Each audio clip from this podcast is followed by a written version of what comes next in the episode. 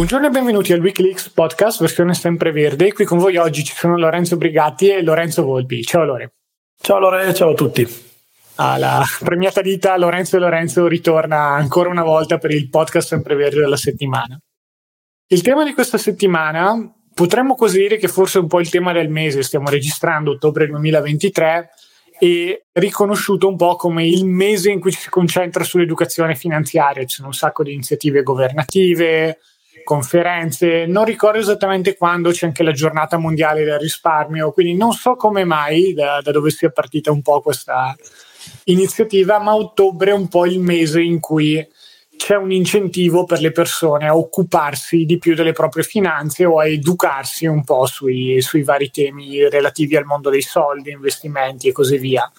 E quello che posso dire è che boh, per noi l'X Invest è, ottobre tutto l'anno da questo punto di vista noi cerchiamo sempre di fare tanta educazione finanziaria come penso vi accorgiate ascoltando i nostri podcast piuttosto che guardando uno qualsiasi dei nostri social specialmente il gruppo Facebook Wikileaks Investimenti e Finanza Personale. Però non lo so onestamente queste iniziative spot del mondo della finanza personale dell'educazione finanziaria meglio mi lasciano sempre un po' in dubbio, insomma, perché ne abbiamo parlato tante volte anche nell'ultimo podcast, quello di finanza spiegata ai bambini. Ci sono sempre le problematiche molto classiche quando si parla di educazione finanziaria, il conflitto di interesse che le persone che offrono eh, educazione finanziaria in realtà sono quelli che si approfittano di un certo tipo di ignoranza finanziaria e quindi magari non vogliono condividere tutto. Altre persone possono essere motivatissime come dei professori, però non, hanno i loro limiti perché magari non sono investitori, non conoscono gli elementi importanti di finanza, non, non hanno proprio toccato con mano certi aspetti fondamentali. Oppure ancora ci sono due aspetti che secondo me sono un po' più tipici della realtà italiana. Il primo aspetto è che sono un po' troppo lontane dalla vita dell'investitore. Quello ne, ne parleremo, sono sempre un po' queste robe molto astratte, ti faccio vedere boh, magari quando ho 15 anni mi fai vedere come si calcola il mutuo, qualche cenno in matematica finanziaria, ma uno non, figurati se a 15 anni sta attento a questo tipo di roba, non gliene frega nulla. Oppure ancora un problema un po' più grave, secondo me, è il fatto che ci sia purtroppo, basta guardare gli invalsi che sono criticati, però sono un po' i classici, diciamo così, le classiche cartine al tornasole, di tornasole, non ricordo, che aiutano un po' a capire lo stato dell'educazione finanziaria in, in educazione in generale in Italia e da questi test emerge che gli italiani non sono brillantissimi, gli studenti italiani né in italiano, quindi comprensione del testo, né in matematica, che a livello di operazioni, quattro operazioni più percentuali e altro, un po' la base del mondo degli investimenti. Quindi ecco, già fare educazione finanziaria in queste condizioni è difficile. Poi un certo tipo di iniziative come quelle governative, ad esempio il sito quello che conta.gov,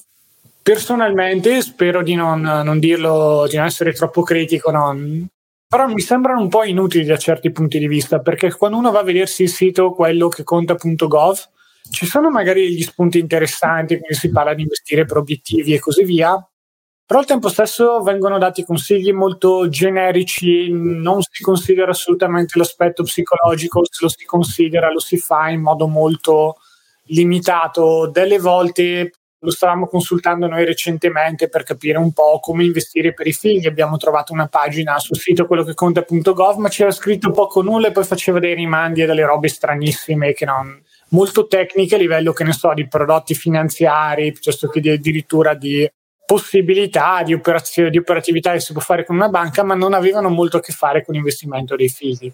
Ok, tutta questa lunga introduzione per dire, vabbè, tutti bravi a criticare, ma allora voi cosa fareste? Il podcast di oggi è un po' la risposta a questa domanda. Se avessimo un budget limitato, ecco, mettiamola così, perché non, col budget limitato, le risorse eccezionali, sono capaci tutti di fare grandi proclami. Però immaginando un po' la situazione italiana, se in qualche modo arrivasse qualcuno e dicesse da domani voi di Lix Invest siete responsabili che l'italiano medio acquisti una maggiore educazione finanziaria, cosa proporreste? Ecco, questo è un po' il nostro manifesto. Cosa dici Lore? Ci stiamo già candidando in politica o è è difficile che, che ci prendano se, se ci lo vedo abbastanza, abbastanza improbabile, però ecco, mai dire mai, vedo anche abbastanza improbabile un interesse da parte nostra da, da questo punto di vista, quindi direi che siano ecco, due, due, parti che si incontrano poco, però diciamo che... Eh, come diceva Fassino, poi i politici guadagnano troppo poco, poverini, quindi eh, noi che siamo avidi per natura, vediamo solo lavori meglio pagati dal parlamentare da turbocapitalisti. No? no, comunque battuta a parte, sono, sono d'accordo sul fatto che cioè, le iniziative di questo genere siano magari interessanti a livello di proclami, però se poi ecco, andiamo a vedere i riscontri nel pratico, poi ecco, di anno in anno vediamo i soliti dati a livello di alfabetizzazione finanziaria, le solite classifiche che l'Italia fa abbastanza fatica a scalare, quindi da questo punto di vista è chiaro purtroppo che non è colpa dell'iniziativa in sé, non è un male che ci sia, eh, se no magari sembriamo ecco, troppo critici. Sì. Ben venga che come principio appunto venga svolta qualche iniziativa, ci siano progetti, siti e quant'altro, però il fatto è che il risultato nel complesso non è quello di grande aumento nel livello di alfabetizzazione finanziaria e secondo me un aspetto. Vorrei una in... cosa al volo, visto Vai. che l'hai citato, secondo me delle volte comunque il, la misurazione a livello di alfabetizzazione finanziaria potrebbe essere fatta meglio. Perché è vero che ci sono dei test, quelli con le classiche 5 domande che spiegano interesse, inflazione e così via, chiedono quello. E quando si leggono questi risultati, nell'ultima edizione l'Italia era sotto il livello del Botswana, tipo una roba del genere. Però mi sembra chiaro che cioè, chi vive in Botswana ha problemi diversi rispetto all'italiano medio da questo punto di vista e il fatto che un italiano non abbia la conoscenza nozionistica magari di certi argomenti non è necessariamente così problematica. Poi per carità erano cinque domande abbastanza semplici, quello che ricordo, però ecco, il dubbio che mi viene quando vedo questo tipo di test è se in qualche modo riescano a catturare davvero, a fare una fotografia precisa dello stato dell'alfabetizzazione finanziaria, perché magari uno davvero non sbaglia un po' di strato non ascolta la domanda al telefono su come funziona l'interesse composto, però poi capisce che andare ad investire in qualcosa che dà interesse con un rischio moderato è comunque una buona cosa e paradossalmente è meglio di uno che sa tutta la matematica correttamente, però poi non ha la capacità psicologica di gestire gli investimenti.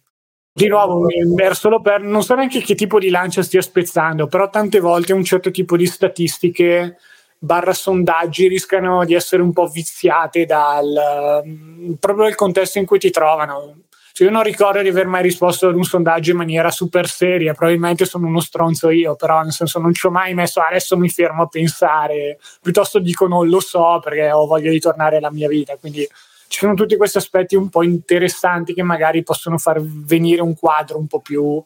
a tinte fosche di quella che è la realtà. Ciò non toglie che comunque ci sono invece delle scelte di risparmio e di investimento fatte dagli italiani e quelle effettivamente dimostrano una scarsa alfabetizzazione finanziaria. Scusa Lore, volevo... No, no, non so come mai volevo fare questa precisazione, ma un po'... Ogni tanto quando vedo il test con le cinque domande e poi ti dà il risultato definitivo che spiega tutto, mi lascia sempre un po' in dubbio, ecco. No, no, sono d'accordo e tra l'altro per certi versi un po' si collega anche a,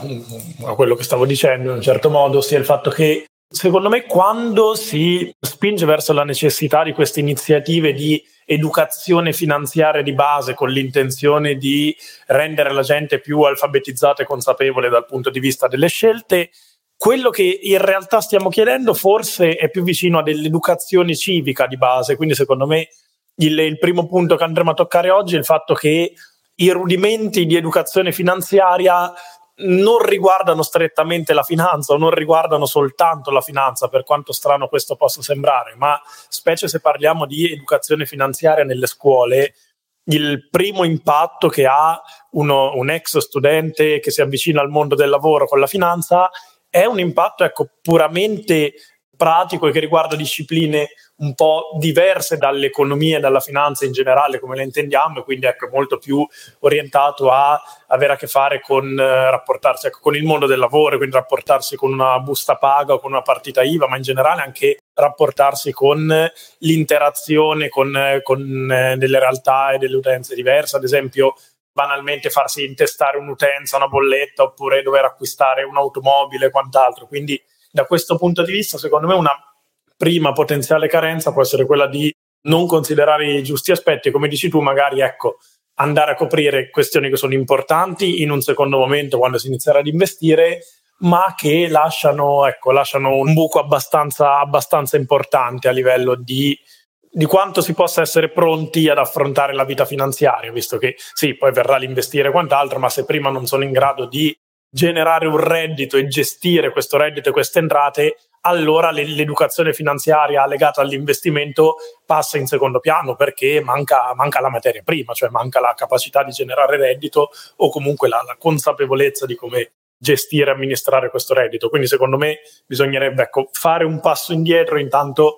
preparare il terreno per l'educazione finanziaria, che veramente sembra magari una pretesa da poco e di, di basso livello, tra virgolette, ma raffrontandomi anche con molti coetanei o comunque persone più giovani o con età simile alla mia, quindi parliamo di una fascia di giovani adulti, quindi tra i 20 e i 25 anni, certe questioni non, non, sono scontate semplicemente perché non sono mai state affrontate fino a quel punto e non sono mai state presentate in nessun programma scolastico o educativo, quindi ognuno deve sopperire o da sé o facendo riferimento magari a persone di fiducia, ai genitori o quant'altro. Ecco, quindi io direi che questo sia assolutamente il primo step per qualsiasi discorso veramente introduttivo all'educazione finanziaria. Ora, sono d'accordissimo con te. Quello che secondo me tanti stanno pensando adesso è: ma come mi parli di busta paga? Faccio vedere un bambino di 10 anni una busta paga, un bambino di 10 anni un mutuo. No, e qui si sposta per la serie, andiamo un po' contro quello che è il mondo nazional popolare o tante cose che si leggono oggi su, su internet, addirittura forse anche un po' contro i nostri interessi. Però ecco, la mia prima iniziativa, secondo me, a livello di educazione finanziaria sarebbe di non preoccuparsi troppo a livello scolastico di insegnare l'educazione finanziaria ai bambini.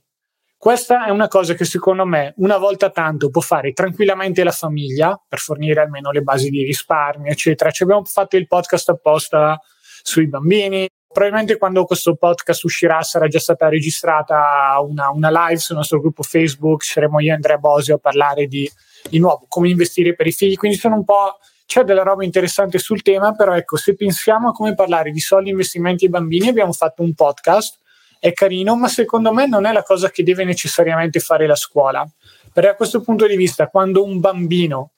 è così giovane, bisogna stare un po' più concentrati sugli elementi fondamentali e sempre per rimanere in tema di educazione finanziaria, la comprensione di un testo scritto, la capacità di operare con le quattro operazioni e le percentuali sono due abilità critiche e questo è il periodo in cui devono essere acquisite. Quindi cioè, se uno proprio di, volesse dire eh, bisogna fare educazione finanziaria fin da quando sono piccolo, bla ecco, fino ai boh, 12-13 anni, quello che è, queste sono le cose che devono fare, avere una, una comprensione di un testo in italiano, perché poi ci sono un sacco di robe da leggere, si parla di contratti, mutui e robe varie, e in più deve avere la padronanza delle quattro operazioni. Non starei a complicare troppo la vita a livello di programmi scolastici e quant'altro e andare ad introdurre ore apposite di educazione finanziaria perché poi c'è il rischio che tanti bambini non,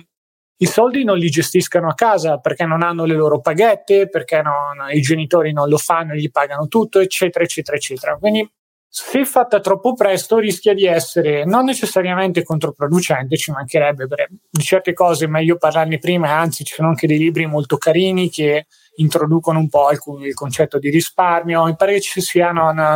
non ricordo chi l'ha fatto, ma c'è la collana di Mister Soldino, un po'. Ci sono queste iniziative carine anche insegnate a scuola, però ecco, non direi che quello è il caposaldo che poi miracolosamente fa diventare tutti gli italiani alfabetizzati da un punto di vista finanziario, perché si rischierebbe di farlo diventare un po' quella cosa che viene fatta ogni tanto e poi cade nel dimenticatoio perché userò queste informazioni dieci anni dopo. E infatti, visto che stiamo parlando sempre di budget e risorse limitate, delle volte ci sono le iniziative potenzialmente anche già esistenti che potrebbero essere utili, la questione è che vengono fatte nel momento sbagliato. È un momento di timing dove secondo me è estremamente importante tutto quello che hai citato tu, Lore, io lo metterei tipo l'ultimo anno delle scuole superiori. Non deve essere neanche necessariamente fatto da dei professori del, della scuola, ma deve essere tipo boh, un corso di 10 ore in cui arriva un cristiano, magari che ne so, da un CAF piuttosto che un, un commercialista, quindi persone che conoscono già l'argomento, e anche qui è importante perché non bisogna andare a formare esperti, sempre per il discorso budget zero, e non si va in conflitto di interesse perché non penso che boh, chi lavora in un CAF venga a dire eh, ma se gli spiego come fare un 730 poi non vengono da me, no? molto probabilmente un sacco di gente non c'ha voglia di farlo lo stesso e preferisce comunque affidarsi a una parte terza. Però perché è importante sapere come si compila un 730? È importante capire magari quale tipo di spese si possono dedurre, sono deducibili a livello fiscale e uno può dire, eh, vabbè, ma chi se ne frega, però cioè, pensiamoci un attimo, quando uno si immette nel mercato del lavoro, specialmente con gli stipendi di oggi, che in Italia sono sempre al palo e così via, delle volte magari risparmiarsi un 100-200 euro all'anno, rivederli indietro da spese fatte, mi auguro non per ragioni produttive, non tanto per spendere, di avere indietro i 200 euro, no a queste dinamiche perverse, ci mancherebbe. Però sono soldi che possono fare la differenza in un periodo in cui si mette, ci si mette a contare anche i 100-200 euro. Fare bene una dichiarazione dei, dei, redditi e sapere cosa poter detrarre, cosa poter dedurre è uno di questi scenari. A me non l'ha insegnato nessuno e se proprio devo essere completamente onesto, tuttora non lo so perché vivo in un'altra nazione, quindi non di quello che si può detrarre o dedurre da, eh, dalla dichiarazione di reddito italiana mi interessa poco però nel senso no, non penso che tutti gli italiani vadano a espatriare, per chi rimane questo è un qualcosa di importante che vale la pena conoscere. Stesso discorso ad esempio con la lettura della busta paga, se mi dessero un euro per ogni volta che su qualche forum di finanza online ho visto eh, c'è questa che è la RAL, la retribuzione annua lorda, ma quanto corrisponde al netto? La risposta è dipende dalla tua fascia, dipende da questo e da quello. Uno dice ma come non puoi dirmi quanto guadagno ogni mese mi viene in tasca appunto e basta? Per carità ci sono dei calcolatori online che aiutano da questo punto di vista un po' a chiarirsi le idee, ma se un calcolatore è sbagliato tu non ne hai la minima idea perché non sai quali sono i processi che ci stanno dietro, quindi prendi per buono una cosa, magari accetti un lavoro e dopo salta fuori che vieni pagato 300-400 euro di meno. No? Non ha senso da questo punto di vista. E di nuovo, qui magari siamo ancora nel campo delle piccole cifre. Quando poi ci, però ci spostiamo sui mutui, qui il discorso cambia radicalmente, ragazzi. Io l'educazione al mutuo l'ho avuta perché ho fatto semidormiente, mettiamola così, qualche ora di matematica finanziaria durante il mio primo anno di università, in cui spiegavano un po' i vari tipi di mutui, come funzionavano i vari ammortamenti, eccetera. Ne abbiamo un po' parlato nel vecchio podcast con Andre, tema dubbi dell'immobiliare sui vari mutui. Però per chi non ha fatto economia o chi non ha fatto ragioneria, perché di sicuro lo insegnano anche lì, cosa deve fare? Eh, cioè, deve prendere una delle decisioni finanziarie più importanti della sua vita. Tanti comprano casa col mutuo, quindi stiamo parlando di pacchi di soldi da ridare indietro ad una banca, sperando che in qualche modo arrivi lo Spirito Santo a dargli l'illuminazione sul capire se un mutuo viene concesso ad un tasso che è onesto, ad una rata che è sostenibile, come funziona il piano di ripagamento e così via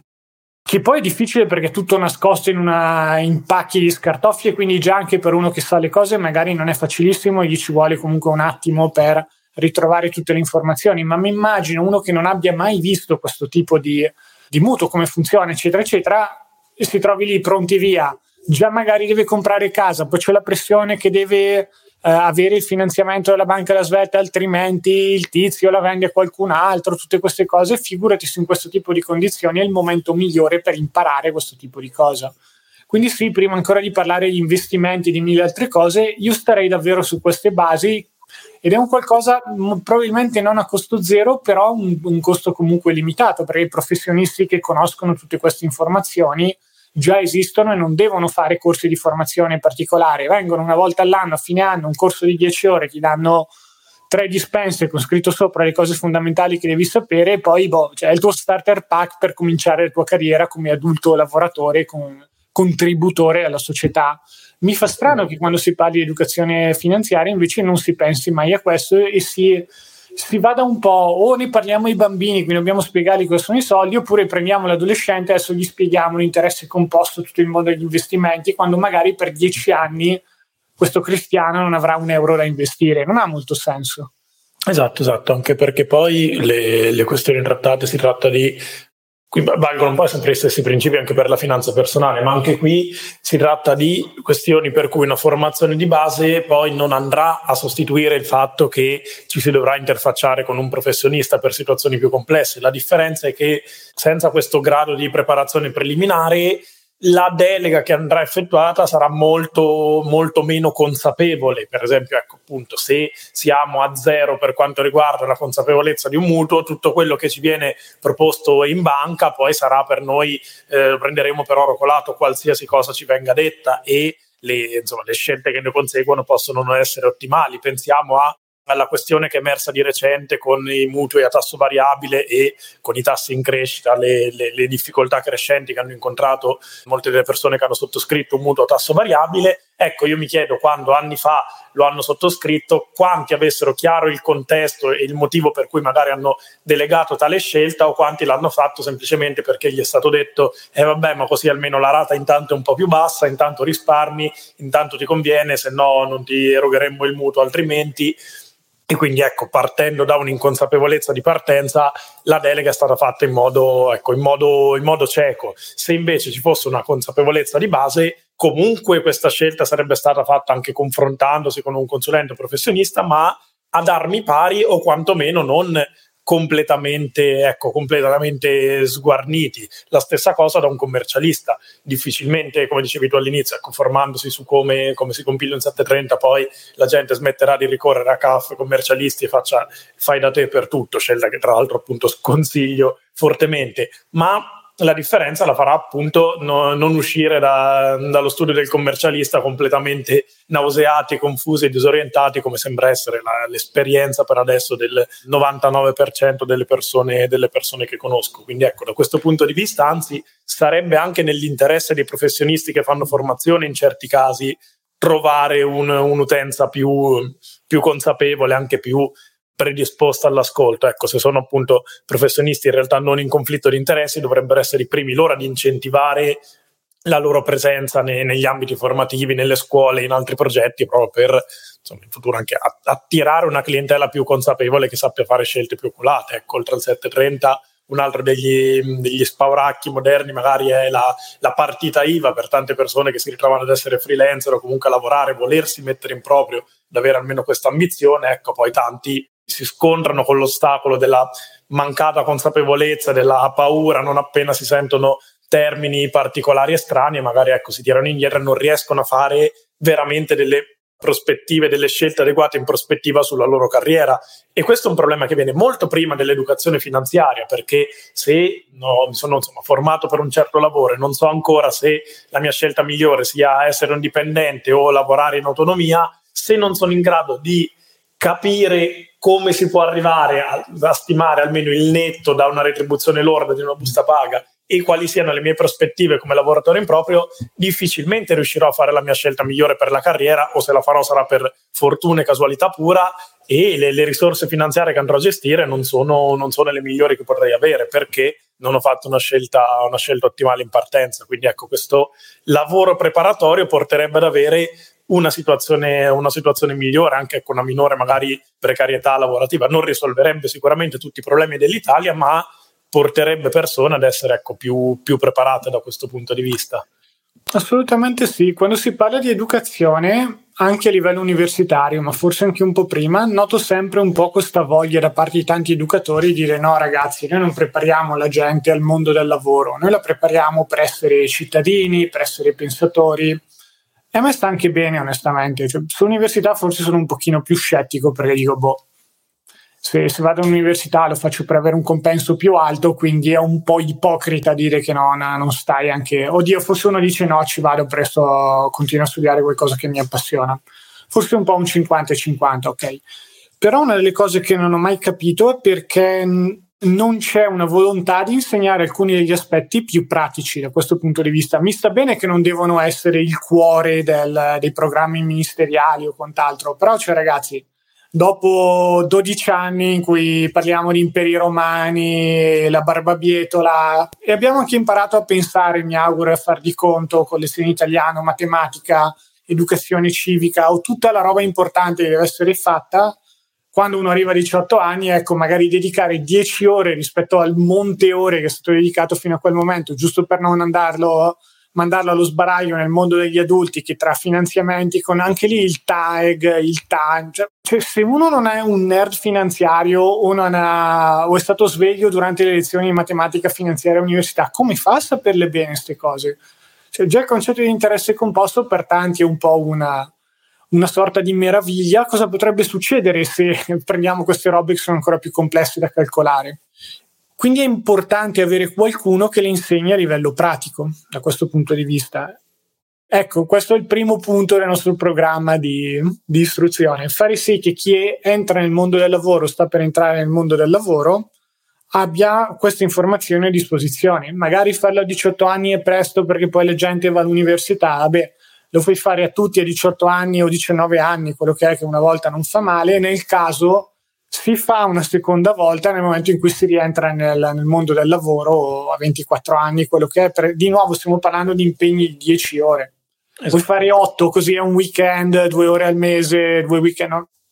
Lì poi si crea il problema, eh, ma se qualcuno non vuole, bla bla bla, bla vabbè ragazzi, lì se la sono cercata, ho capito. Però boh, metterlo, fare, offrire questo tipo di iniziative,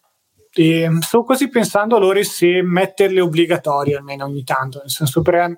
qui si entra in un, un, po' un discorso delicato perché tante volte si dice eh, non voglio che lo Stato continui a controllare la mia vita, dare un determinato tipo di obblighi, bla bla, è vero. Però d'altro canto, secondo me è una di quelle cose che se la metti come facoltativa non viene nessuno, onestamente. Perché purtroppo siamo in questa situazione, perlomeno in questo momento particolare, in cui non viene dato particolare valore a queste cose, si preferisce fare cose più divertenti, molto semplicemente. Quindi forse un obbligo esterno potrebbe un po' risolvere questo problema.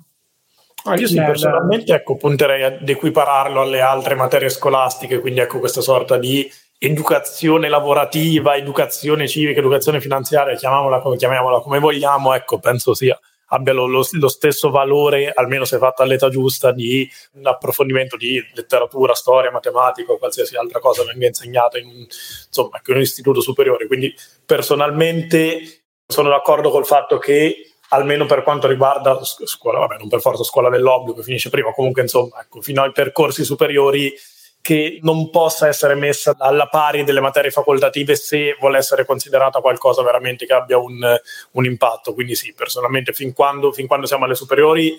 a livello di importanza e peso nella, nella formazione, ecco, per me sarebbe equiparabile alle altre materie. Poi in, in ogni altro momento successivo, dopo parliamo di questioni più ampie. Io personalmente da questo punto di vista sono abbastanza estremo, tra virgolette, per la responsabilità individuale. Quindi se fino a che sei adolescente o ragazzo giovane alle scuole superiori, sono d'accordo col fatto che la scuola abbia una responsabilità educativa molto importante anche nell'indirizzare ai temi giusti da studiare. Quindi se un ragazzo esce da scuola, dalle superiori, non consapevole di questi temi, la responsabilità collettiva, la responsabilità scolastica è ampia da quel punto di vista in poi, obiettivamente, penso che ecco, la, la formazione anche in questi temi dipenda, dipenda strettamente dagli individui e da chi sceglie di seguire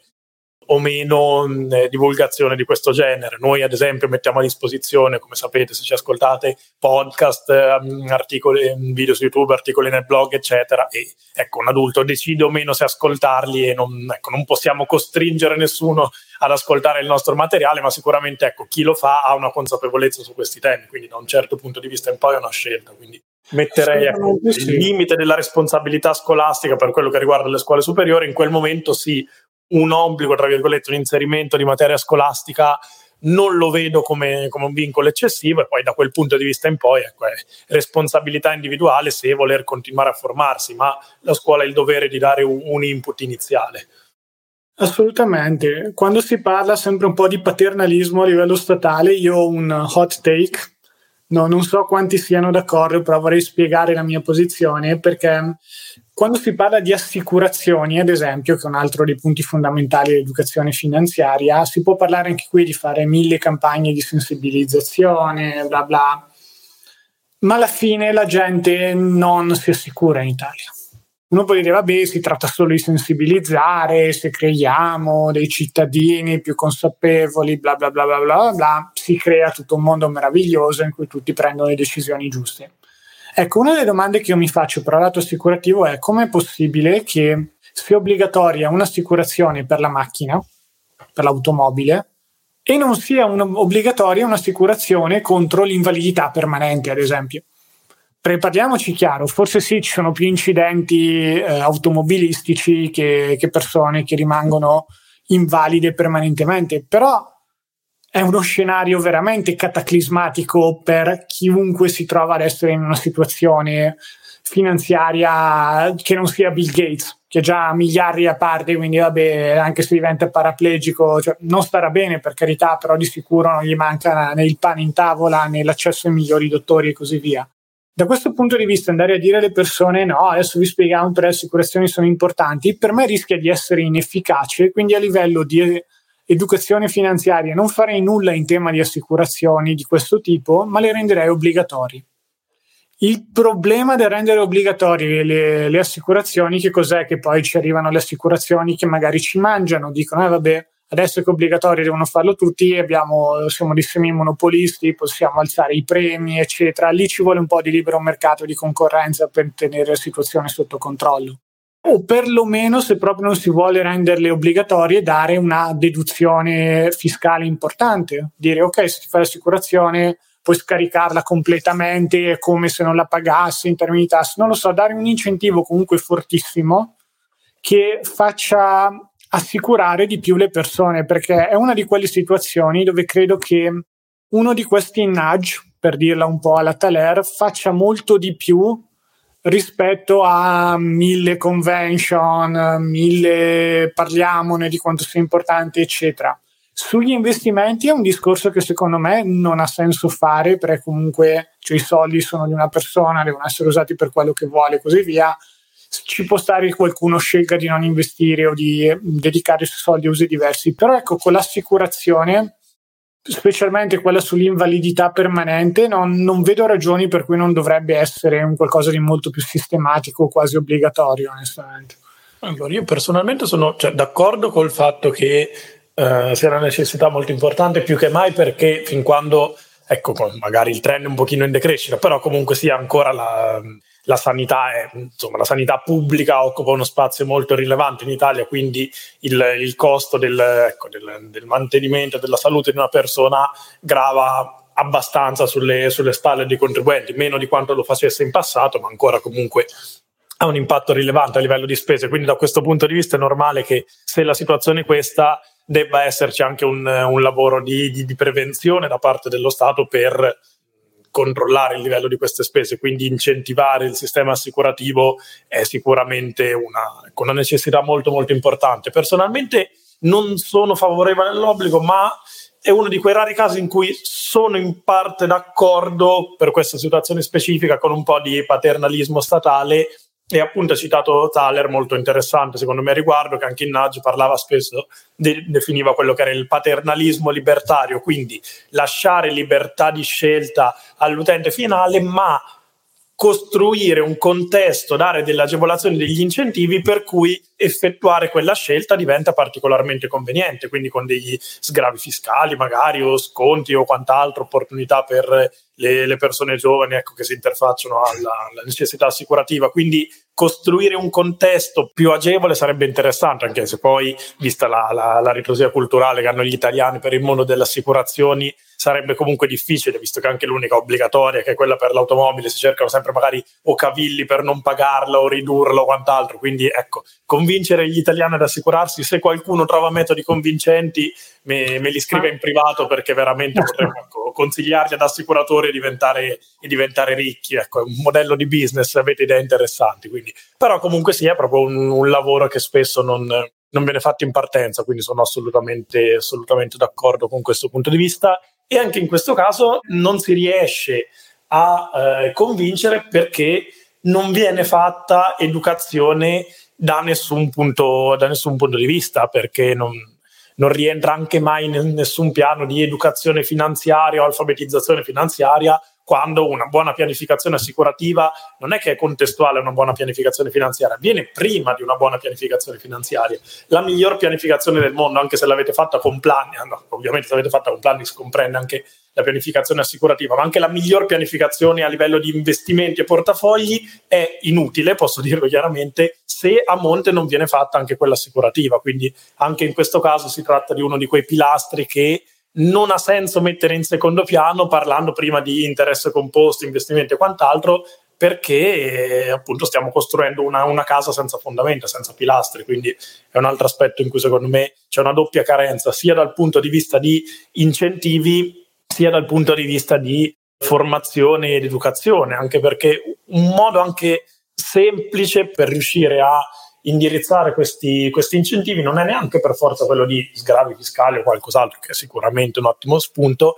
ma anche quello di facilitare questa scelta, quindi ad esempio rendere più automatica la possibilità di destinare una parte del proprio stipendio ad un'assicurazione, così come magari ecco, viene fatto per il, il versamento ai fondi pensione o quant'altro, sarebbe una possibilità per far sì che lo sforzo per avvicinarsi ad un'assicurazione diventi molto minore. Se io ora devo prendere contattare un, un assicuratore, farmi fare consulenze preventivi e fare tutto autonomamente, ho una frizione abbastanza alta e quindi potrei desistere dal, dall'avvicinarmi ad un'assicurazione. Se invece questo processo venisse fatto più facilmente e lo Stato fungesse magari da intermediario per l'azienda che mi dà lo stipendio e le mm, varie compagnie assicurative, potrebbero agevolare questo passaggio. Ecco, non tutti si assicurerebbero, ma ci sarebbe più facilità nel, nell'avvicinarsi al mondo delle assicurazioni quindi ecco anche la, la, possibilità che più persone si assicurino senza aver obbligato nessuno, perché poi sono libero comunque di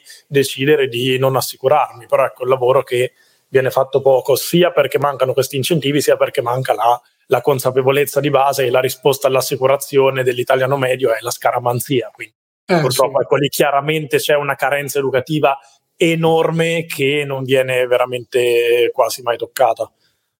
Assolutamente, quindi boh, questo è un po' il discorso assicurazioni. Io forse sono un po' troppo estremo, però semplicemente mi sembra un qualcosa di così fondamentale, nel senso è davvero non il cigno nero, perché sono un sacco di eventi che possono capitare, sono non dico prevedibili, però uno può dire, vabbè, possono capitarmi,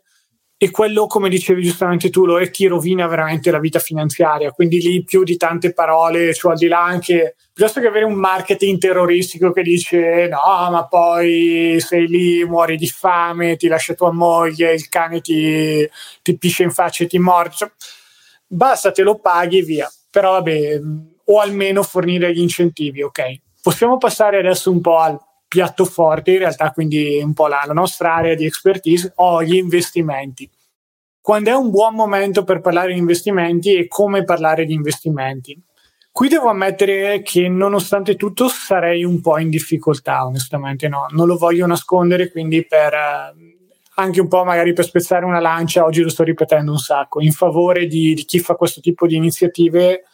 capisco come effettivamente questo sia uno degli elementi più difficili. Prepariamoci chiaro, a un bambino parlare di queste cose non serve a nulla. A un adolescente, boh, molto poco, magari se un po' sveglio, lei sente qualcosa sull'interesse composto, prova a diventare ricco andando a fare trading su qualche meme stock o giù di lì. Quando uno è in età lavorativa o comunque si prende i primi stipendi, premesso che i primi soldi è anche giusto che se li goda, come seconda cosa è estremamente probabile che per la realtà italiana in cui si trovi non abbia a disposizione tutto questo po' di roba da investire. Non so se si sia notato da questo podcast, ma io sono un grande fan dell'informazione disponibile nel momento in cui ti serve. Quindi ci potrebbe stare che uno magari a 22-23 anni non è così naturalmente orientato al mondo degli investimenti, però poi nel momento in cui magari 25-26 anni vuole qualcosa, trova qualcosa. La risposta è cosa può essere quel qualcosa, nel senso noi forniamo ad esempio un programma di pianificazione finanziaria con Plannix, nostro sponsor non ufficiale, anzi ufficiale di questo podcast, corso, video corso con anche il portafoglio e così via. Però uno dirà, eh, allora volete vendervi la, vo- la vostra roba, è per questo che fate questo tipo di ragionamento. Un po' siamo in conflitto di interesse, ci mancherebbe, però davvero pensandoci ragazzi, dov'è che si può, ha senso cominciare a parlare di concetti come rischio, come diversificazione, come interesse composto? A chi ha 1000 euro al mese sul conto e non gliene frega un cazzo?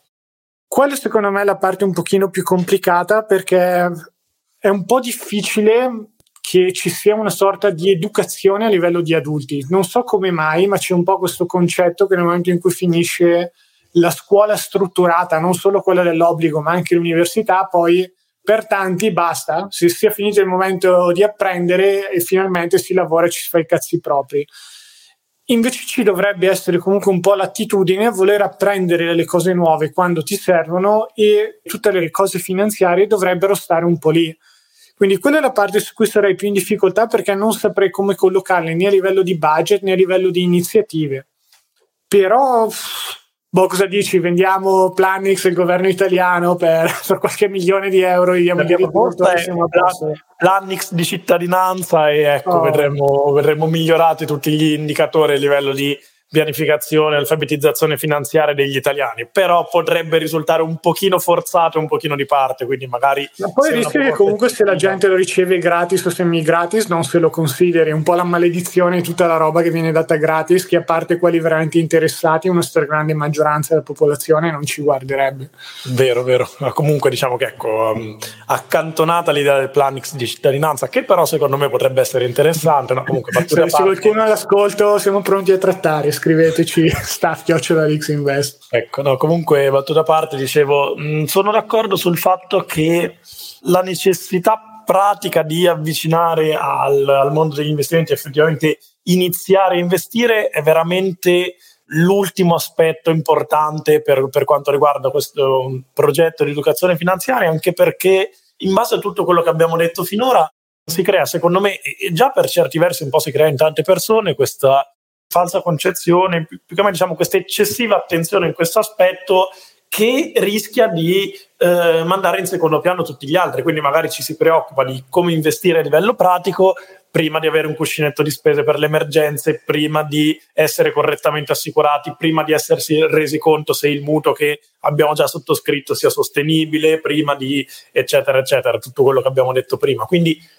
se ipoteticamente un, lavoro di educazione finanziaria facesse già tutto il resto e quindi educasse dal punto di vista di assicurazioni, mondo del lavoro e quindi 730, partita IVA, buste paghe e quant'altro, mutuo, eccetera, ecco, arriverebbe veramente di, di conseguenza a un certo punto la necessità di formarsi da un punto di vista di pianificazione finanziaria, lì ecco veramente fare riferimento a una consulenza indipendente o qualsiasi altro aspetto, neanche per forza noi verrebbe veramente come conseguenza naturale. Quindi non è veramente fra le necessità che inserirei a livello di programma scolastico, ecco, se non nella... Magari sai cosa si potrebbe fare, Lore, in un'ottica un po' light, eh, forse nelle scuole un po' presto, però anche boh, in qualche momento in generale, fine università o fine scuole superiori, dare una lista di libri consigliati sul tema. Sì, una lista curata che costa molto poco in termini di tempo, il libro in sé come costo economico è comunque basso, quindi boh, 20-25 euro, ma neanche tanti libri si pagano meno di, di quello. Uno si prendi 100 euro che si è risparmiato perché hai capito come si fa una dichiarazione di redditi per, per avere qualche un po' più di soldi indietro e li mette in quelli lì e comincia un po' a, attraverso dei libri certificati, tra virgolette, a farsi un po' le ossa sui concetti di base un po' più tecnici, diversificazione, rischio, interesse composto, interesse e così via. Quella forse potrebbe essere un po' un buon compromesso. Ha sempre lo svantaggio che è un po' troppo connessa alla buona volontà del singolo, quindi io parlo sempre del presupposto che le persone siano pigre e non abbiano voglia di fare cose che possono percepire come noiose. Quindi leggere un libro, a quanto pare, visto le statistiche in Italia, è un po' una, una, mezza chimera, visto che quanti erano gli italiani che leggevano boh, un libro all'anno, il 20-30%. Devo andare a guardare, hanno dei numeri ridicoli, il resto non legge niente. Almeno un libro all'anno era qualcosa del genere. Però boh, forse potrebbe essere un po' un buon compromesso per, non, per cominciare a partire ad entrare nell'ottica di, di queste di queste cose senza dover uh, avviare apparati, corsi, roba comunque complessa che richiede un certo tipo di, di organizzazione. Esatto, anche perché obiettivamente, ecco, vedendo un po' questa, diciamo, piramide di esigenze di alfabetizzazione che siamo andati un po' a strutturare, c'è una parte che veramente è imprescindibile per la sussistenza e quindi proprio è un dovere ecco, de- della scuola indirizzare verso questa formazione. Gli investimenti, per quanto ecco, per me ovviamente per noi siano fondamentali, già rientrano in una sfera in cui ecco, se non sei abbastanza consapevole a riguardo e decidi di non interessarti, i frutti di questa mancanza di attenzione poi saranno, saranno interamente una responsabilità tua. Quindi da questo punto di vista sono anche d'accordo col fatto che le iniziative per promuovere questo tipo di formazione si appoggino un pochino di più anche alla volontà del singolo di formarsi e interessarsi, perché se una persona non vuole leggersi un libro, seguire articoli, approfondimenti di finanza personale e dedicare 5 minuti al giorno della sua vita alla gestione delle finanze, no, ecco, non è responsabilità nemmeno di nessuno educarlo. Parliamo noi che facciamo questo insomma quotidianamente, ma lo facciamo con chi è ricettivo e ha effettivamente voglia di eh, ottenere formazione da, da questo punto di vista. Quindi ecco, dal punto di vista di consigli i libri sono sicuramente un'ottima risorsa anche perché sono il punto di partenza per eccellenza. Io personalmente, come, come ho detto anche prima, non sono mai favorevole a scelte di obbligo o forzatura, però diciamo che se proprio dovessi, tra virgolette, obbligare un libro, allora ecco, letture come La psicologia dei soldi di Morgan Housel sarebbero effettivamente testi per me da, da programma scolastico per, per, come la vedo io, però se anche in questi casi appunto se, se non c'è volontà e non c'è interesse non è una buona cosa per noi, ecco una sconfitta, tra virgolette, una persona che non si interessa e non vuole formarsi per niente in questo mondo, ma ecco, massimo rispetto per quanto riguarda la, la volontà individuale. Quindi anche perché poi il mondo degli investimenti in sé richiederà disciplina, impegno ed edizione e se non c'è neanche una volontà strutturale in partenza di dedicarsi a un libro, a una lettura, allora si tratterà di persone che non si interesseranno di questo mondo, però poi non potranno venirsi a lamentare quando le rate del, del mutuo variabile saranno troppo alte rispetto allo stipendio chiedendo interventi dello, dello Stato o dei santi o di chiunque. Ecco almeno questo lo chiedo, però per il resto grandissimo sostenitore della responsabilità individuale di persone messe nei contesti giusti per, per prosperare. Ero così sono diventato un po' più forse ricettivo al fatto che sistemi migliori tirino fuori il meglio anche da persone non naturalmente eccezionali, non naturalmente portate alla responsabilità individuale, però da, da questo punto di vista sono d'accordo, non ha senso ingozzare le persone contro la loro volontà di informazioni relative al mondo degli investimenti, però dargli una sorta di indicazione chiara su quali siano i testi migliori, dove andare a formarsi, quello ecco, mi sembra il minimo sindacale, non è una, un'altra di quelle cose che non richiede milioni di euro di budget. E poi mi piace il fatto che hai citato la psicologia e i soldi di Morgan Housel, perché quando si parla di investimenti, uno si va a prendere qualsiasi testo, non c'è, non c'è speranza che tenga, tantissimi sono tutti tecnici. Cioè, anche quando si hanno, diciamo così, concetti come rischio, diversificazione, bla bla bla bla, L'idea è che uno poi va a costruire ulteriormente, quindi ci sono i testi dove si parlano degli indici di Sharp e di, e Sortino, ci sono quelli che parlano di analisi tecnica, quelli che parlano di analisi fondamentale, vanno a vedere i bilanci. E in questo c'è il povero risparmiatore che è un po' lì dice ma io volevo solo che tu mi dicessi quello che dovevo fare, io lo faccio e poi magari segue anche delle risposte sbagliate. Ma una delle cose che molti non considerano, sottovalutano, è l'aspetto psicologico. Perché quando si investe i rendimenti sono solo per metà dati dagli asset che si scelgono. C'è uno studio che dice che l'asset allocation determina il 94% dei, dei, rendimenti, però per me non è vero, perché in realtà oltre che l'asset allocation c'è anche la componente psicologica che se la gioca, secondo me sono 50 e 50. Molto semplicemente anche l'asset allocation tecnicamente più redditizia, se data in mano ad una persona che ha una bassa tolleranza al rischio, una bassa comprensione di quello che ha comprato, rischia di rivelarsi fallimentare quando al primo meno 2, meno 5 si mette a vendere per poi non, non toccare più nessun prodotto finanziario. Ed è un'altra delle ragioni per cui secondo me questo tipo di educazione, di comunque avvicinarsi al mondo della finanza deve essere fatto un po' più tardi quando si mettono effettivamente i soldi a rischio, perché se uno va a chiedere a un adolescente come ti sentiresti se perdessi 20.000 euro, dice boh male probabilmente, ma non andrei neanche a investirli perché per molti adolescenti, a meno che non siano boh, sportivi o facciano attori o facciano tutte queste carriere che che danno un sacco di soldi, cioè non è che si ha la concezione di ah, adesso 10.000 euro sul conto corrente, 50.000, ce ne sono, ma non sono la regola. E vale un po' secondo me anche quando si parla di questionario MIFID, quando si compilano questo tipo di domande, boh, penso, eh, ma tanto non succederà perché il consulente mi ha detto che queste situazioni non succedono mai, poi succede, si scopre che ci si sta male.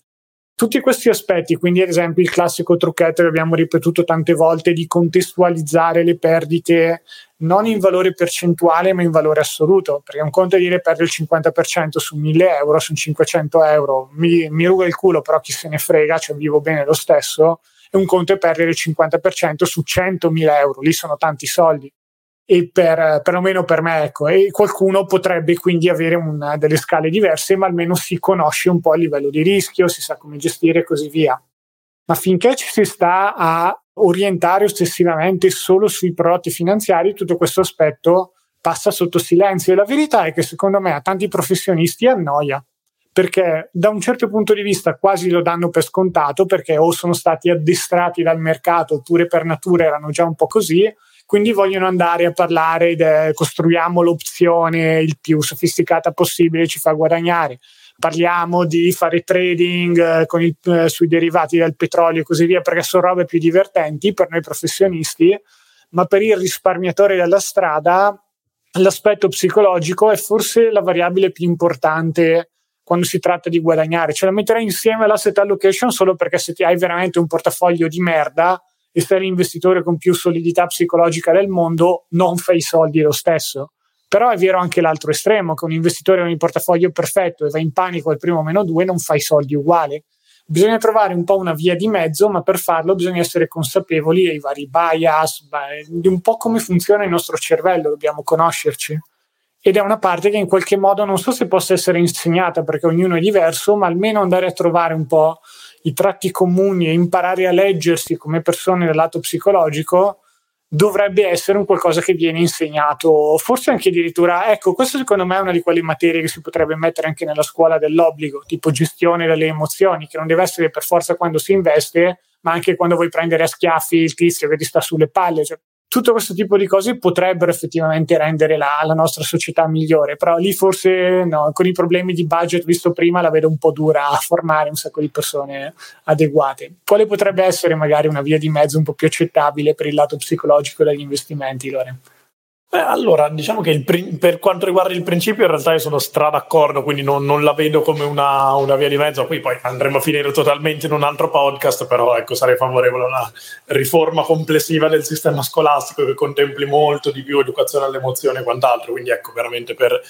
ci vorrebbe un podcast a parte che sarebbe off topic e non riguarderebbe la finanza personale. Quindi... Un giorno lo facciamo io e te, Lore, lo postiamo a caso, tipo su. esatto, apriamo uno spin-off del Wikileaks podcast dedicato all'educazione in generale, alla pedagogia, ma ecco, no, esatto. purtroppo non ho, non ho, troppe competenze specifiche a riguardo. No, voi avete studenti? No, allora non potete parlare. la versione avanzata di non avete figli e non potete capire. Esatto. Comunque, ecco, tornando, tornando a noi, quello che dicevo è che programmi di educazione dovrebbero tenere conto del fatto che abbiamo osservato in maniera insomma, anche approfondita in questo podcast che il momento in cui si andrà effettivamente ad investire i soldi, il momento pratico del riscontro con le proprie emozioni sarà lontano nel tempo perché prendendo come riferimento la carriera standard di, un, di, uno studente di oggi, quindi escludendo chi magari inizia subito a lavorare o lavora mentre fa l'università o lavora ancora da prima ed ha già guadagni importanti, però il modello standard di riferimento della persona da educare sarà uno studente che va alle superiori e poi potenzialmente o si avvicina al mondo del lavoro dopo aver finito le superiori o continua per alcuni anni a studiare all'università e lì almeno a meno di lavoretti l'ingresso diciamo definitivo verso cui preparare nel mondo del lavoro sarà 23, 24, 25 anni poi una costruzione di un primo um, cuscinetto di risparmio e così via. Quindi l'inizio degli investimenti rispetto a quando si finiscono gli studi non sarà immediato perché ecco, sare- sarebbe veramente precoce se prima non ci fosse un lavoro di costruzione di risparmi, gestione dell'equità e quant'altro. Dico ciò perché questo ci dà, um, ci dà idea del fatto che, come dicevi tu, qualsiasi scelta che abbia la pretesa di educare troppo al, al, momento pratico dell'investimento sarà fallimentare perché nel, nel momento in cui ecco, educo a questa scelta potenziale e teorica prendendo in considerazione la teoria delle mie emozioni e poi vado ad affrontare questa scelta anni dopo, c'è un divario talmente ampio per cui non solo il lavoro di educazione fatto in precedenza non è utile, ma è potenzialmente anche dannoso, perché potrebbe creare magari una certa overconfidence. Se ad esempio ho gestito degli investimenti con un conto demo, ho dato delle risposte in un questionario di come mi sentirei perdendo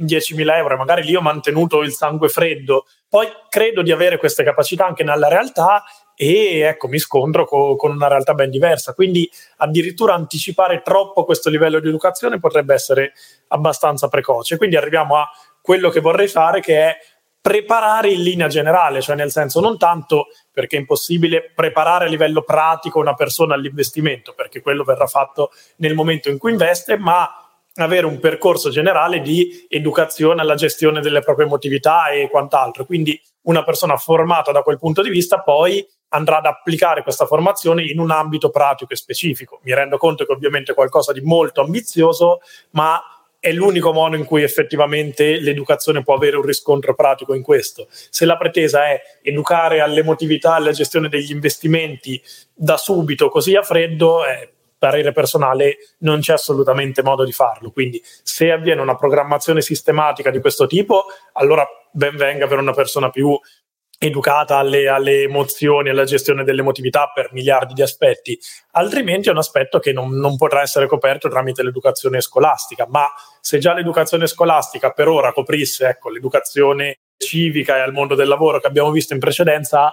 già farebbe, farebbe, molto di più rispetto a quello che ha fatto oggi. Ecco, per altre pretese ci vorrebbe una rivoluzione sistemica molto più ampia che ben venga che arrivi nel tempo, ma ecco, è molto molto più ambiziosa, quindi esatto. non penso possa essere compito di, in generale abbiamo parlato della scuola, ma di programmi di educazione finanziaria di questo tipo, quella di preparare direttamente un investitore se non c'è un, un, terreno adeguato in precedenza, ma se si facessero bene delle basi anche meno ambiziose all'apparenza, il lavoro di questa educazione sarebbe per me già assolutamente encomiabile. Eh sì, si porterebbe. Poi non lo so se magari anche qui qualche considerazione psicologica potrebbe alla fine far pendere l'ago della bilancia dalla parte sbagliata, nel senso che uno sa che è un mutuo che non dovrebbe fare, ma così voglia di comprarsi casa, è così pressato, se la compra lo stesso. Però ecco, è un po' una di quelle situazioni dove non, non si può pretendere di salvare tutti, ma bisogna guardarle a livello di trend. Se anche solo un paio di punti percentuali, che su milioni siamo, sono tante persone, di persone prendessero decisioni migliori perché hanno avuto questo tipo di informazioni sotto mano quando gli servivano è comunque una conquista. Poi vabbè, cioè, ci sono sempre un po', a me viene da ridere a chiamarli poteri forti, ma è chiaro che ci siano delle, dei centri di interesse che non vogliono che i cittadini siano completamente informati sul lato finanziario, altrimenti un sacco di banche dovrebbero rifare i loro prezzi. Quindi, e con prezzi sto parlando dei tassi di interesse che offrono i mutui, sto parlando dei costi che caricano sui prodotti finanziari e così via. Quindi forse c'è anche un po' questa forza contraria che va a remare contro anche eventuali iniziative di educazione finanziaria. Però ecco, quello che abbiamo suggerito oggi, secondo me, sono tutte iniziative tutto sommato ad un budget contenuto. Forse quella che costa di più è il famoso corso di 10-12 ore in cui vedi tutti quegli aspetti pratici con partita IVA, dichiarazione dei redditi, mutuo e così via. Il resto, una lista di libri piuttosto che non lo so, deduzione fiscale per planning, no, la butto lì, la butto lì. No, so, sto scherzando, però ecco, sugli investimenti sono comunque l'aspetto finale eh, da considerare quando per tanti è la, il primo aspetto che hanno in testa quando si parla di educazione finanziaria invece. Cioè, se uno risponde correttamente alla domanda sull'interesse composto e poi a 1000 euro è comunque un problema, quindi lì capitale umano, altre considerazioni e così via. Per quello che nel podcast di oggi siamo stati più su altri aspetti che sono più rilevanti per chi si trova a avviarsi un po' nel mondo lavorativo ed è il concetto che penso valga quando si parla di educazione finanziaria a livello generale. Se uno invece oggi è un adulto e dice, ah, beh, ma ai miei tempi queste cose non c'erano, cosa posso fare? Lì davvero possiamo dire, beh ragazzi, fatevi un giro, cercate qualcosa online, ma siccome è un po' tutto il contrario di tutto quello che si trova, noi abbiamo Plannix, sponsor di questo podcast, e il corso che vi spiega tutto dalla A alla Z. Però per chi non è un adulto e in questo momento sta ancora finendo gli studi, magari arriverà qualcosa d'altro, perlomeno di introduttivo, che permetterà di capire come investire meglio i propri soldi. Ci auguriamo comunque che ecco, questo podcast vi sia piaciuto, che queste idee abbiano senso, altrimenti scriveteci staff.xinvest.com, sempre pronti a recepire ogni tipo di feedback. Non lo so, allora abbiamo lasciato fuori qualcosa dalla scaletta. Ah, avevamo gli incentivi che erano carini, però vabbè sono un po' lato psico... Ah no, ecco, c'è forse questo aspetto interessante, siamo proprio un po' in zona Cesarini, però lo diciamo, perché quello c'è e non c'è, però è molto importante. Non sapevo bene dove andare a collocare il mondo degli investimenti un po' nel piano educazione finanziaria, forse un buon momento è appena cominciato a lavorare quando si fa qualche corso che spiega un po' come funzionano fondi pensione e così via, che sono dei corsi ancora un po' dati in base a quanto è illuminato il, l'imprenditore o l'azienda presso cui si va a lavorare, se ci fosse una cosa di questo tipo standardizzata, potrebbe essere interessante far vedere i fondi pensione che per tanti sono un po', ah, questo è potenzialmente il mio primo investimento finanziario, e da lì cominciare a fornire un po' i concetti di base, quindi diversificazione, rischio e così via. Lì forse potrebbe essere interessante. Esatto, anche perché uno dei forse dei pochi momenti in cui si riesce a catalizzare un po' l'attenzione finanziaria delle persone, perché almeno a me è capitato molto spesso, ecco, che anche persone che non si interessassero chissà quando e non approfondissero troppo il tema della finanza personale, poi quando si, quando si erano interfacciate davanti alla scelta del fondo pensione, alla valutazione di come gestire il proprio TFR, ecco lì erano state abbastanza ricettive riguardo, quindi integrare anche un, ampliare un po' quel discorso sì potrebbe essere un momento buono in cui catturare l'attenzione di, di, chi è un pochino più propenso, però anche qui parliamo comunque di una scelta educativa, cioè più che educativa proprio formativa già un po' ecco, più avanzata, quindi magari iniziative o collaborazioni comunque delle aziende e quant'altro. Quindi ecco, torna un po' al discorso del fatto che questo genere di educazione finanziaria è già un passo oltre proprio la, la base auspicabile ecco, del, dell'introduzione di cui, di cui abbiamo parlato finora. Assolutamente, però ecco, potenzialmente una buona idea. Lì non so bene come funziona a livello di costi, però penso ci sia qualche cristiano che sappia come funziona un fondo pensione e non debba essere riempito di, di milioni di euro per venirlo a spiegare un po' in giro o preparare qualcosa di, di più strutturato. Ecco, ok, questo è il nostro programma, ragazzi. Se volete votarci, mettete X vicino al nostro nome sulla scheda elettorale. No, no, non fatelo, ragazzi. Anche per boh, a meno che no, non sia stato candidato a mia insaputa, che pare ogni tanto succeda, no? non dovremmo esserci nel, nel giro delle prossime elezioni. Vabbè, dai, fine dei riferimenti politici, direi che siamo ufficialmente in chiusura di, di, questo podcast. Ci auguriamo che vi sia piaciuto. Venite ovviamente a trovarci su tutti i nostri social se non l'avete già fatto, gruppo Facebook, Wikileaks Investimenti e Finanza Personale, canale YouTube, pagina Instagram, siamo anche su LinkedIn e così via. Grazie ancora per l'attenzione, grazie a te Lore per essere stato qui con me oggi, sei sempre il top e ci aggiorniamo alla prossima. Grazie a te Laura, è sempre un piacere e grazie a tutti gli ascoltatori e alla prossima.